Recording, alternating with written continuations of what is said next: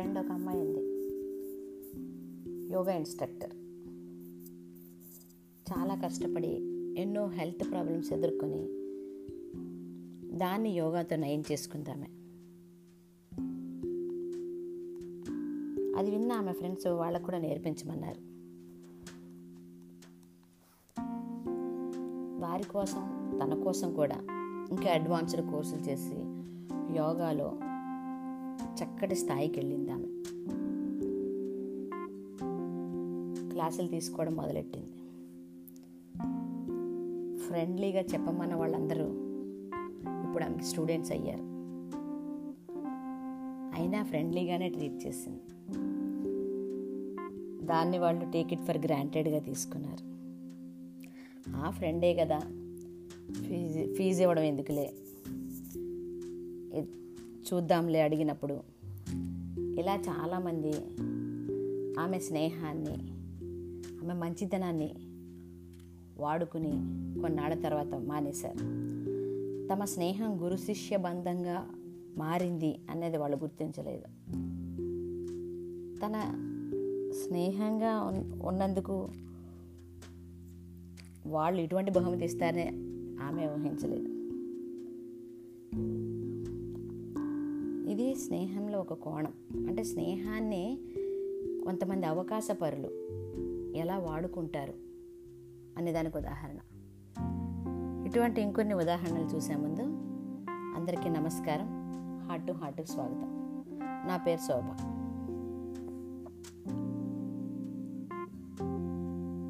మీరు ఆఫీస్కి హడావిడిగా రెడీ అవుతున్నారు. ఇంతలో మీ ఫోన్ మోగుతుంది. నంబర్ కూడా కొత్తగా అనిపించింది. ఎవరు? సరే ఎంత అర్జెన్సీలో ఉన్నా ఎత్తి హలో అని మాట్లాడారు. తీరా ఎవరు అంటే గతంలో మీ ఇంటి పక్కనే ఉండి అప్పట్లో చాలా స్నేహంగా ఉండి తర్వాత విదేశాలకు వెళ్ళిపోయి అప్పటి నుంచి కూడా కొన్నేళ్ళ పాటు మీతో ఎటువంటి కాంటాక్టు లేని ఒక స్నేహితుడు లా స్నేహితురాలు లాంటి ఒక పొరిగింటామె. ఎందుకంటే ఇక్కడ మీరు ఆమెను ఫ్రెండ్గానే భావించారు. ఆమెతో ఉన్ననాళ్ళు అవసరమైన సహాయం చేశారు. అన్నీ అన్నిటికీ మీరు ఆమెలో ఆమెతో చాలా హెల్ప్ఫుల్గా ఉండేవాళ్ళు. ఆమె మాత్రం మిమ్మల్ని తనకి ఇష్టమైనట్టుగా వాడుకుంది. తను బయటికి వెళ్తే తన పిల్లల్ని మీ దగ్గర వదిలేసే. తన ఇంట్లో కూరలు లేకపోయినా ఏరే ఏం లేకపోయినా మీది మీ వైపే చూసేది. తనకి ఫైనాన్షియల్గా కానీ మోరల్గా కానీ ఏ సపోర్ట్ అవసరమైనా మీరే ఇచ్చేవాళ్ళు. అంతలా మిమ్మల్ని వాడుకుని తర్వాత చెప్పా చేయకుండా విదేశాలకు చెక్కేసింది సరే కొన్నాళ్ళు బాధపడ్డారు. అయ్యో ఏంటి ఇలా అయిందని తర్వాత ఊరుకున్నారు. ఇప్పుడు ఆమె మీకు ఫోన్ చేసింది. ఏంటి మీ రియాక్షన్? అనుకుంటాం. నిజానికి కొంత అబ్బా మనం అసలు ఏం మాట్లాడమేమో కానీ కాదు.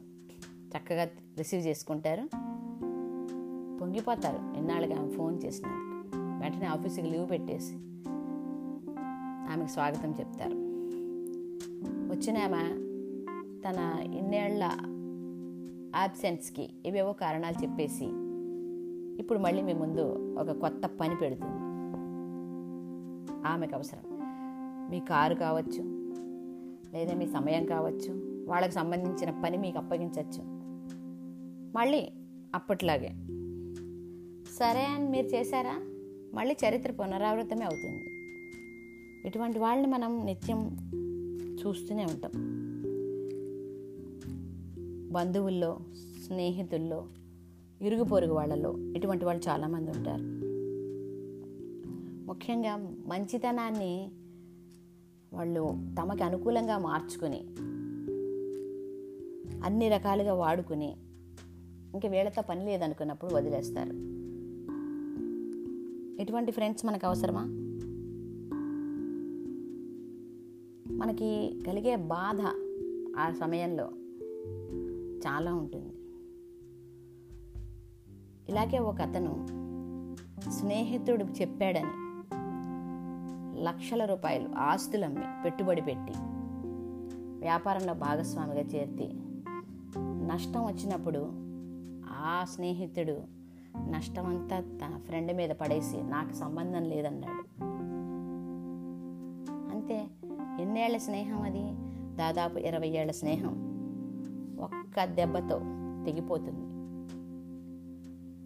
ఇంకో ఫ్రెండ్ తన స్నేహితుడిని పైకి తీసుకొస్తున్నట్టుగా నటిస్తూ అతనికి కొంచెం పెట్టుబడి పెట్టి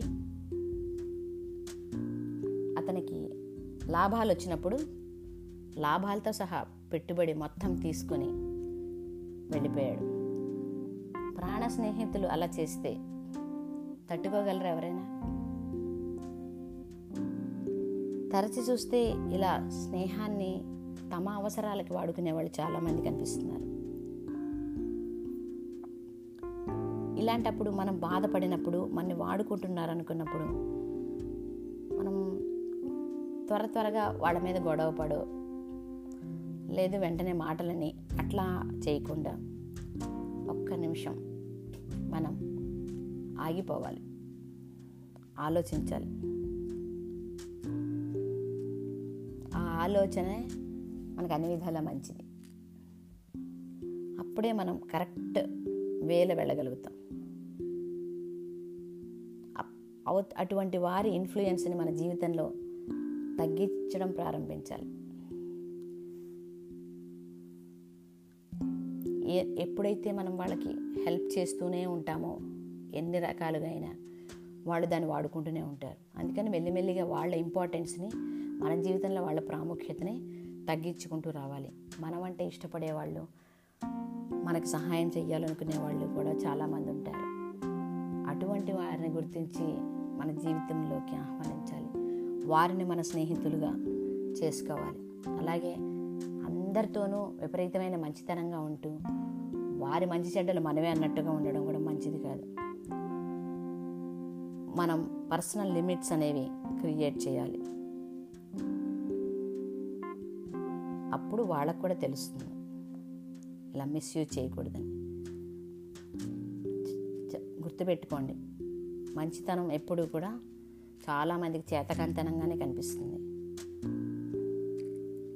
అందుకని అలా అని చెడ్డగా ఉంటే వాళ్ళు ఇంకేమైనా అనుకుంటారు చెడ్డగా ఎలా ఉంటాం అనుకోవద్దు చెడ్డగా ఉండక్కర్లేదు. లిమిట్స్ పెట్టుకోవాలి దేనికైనా సరే.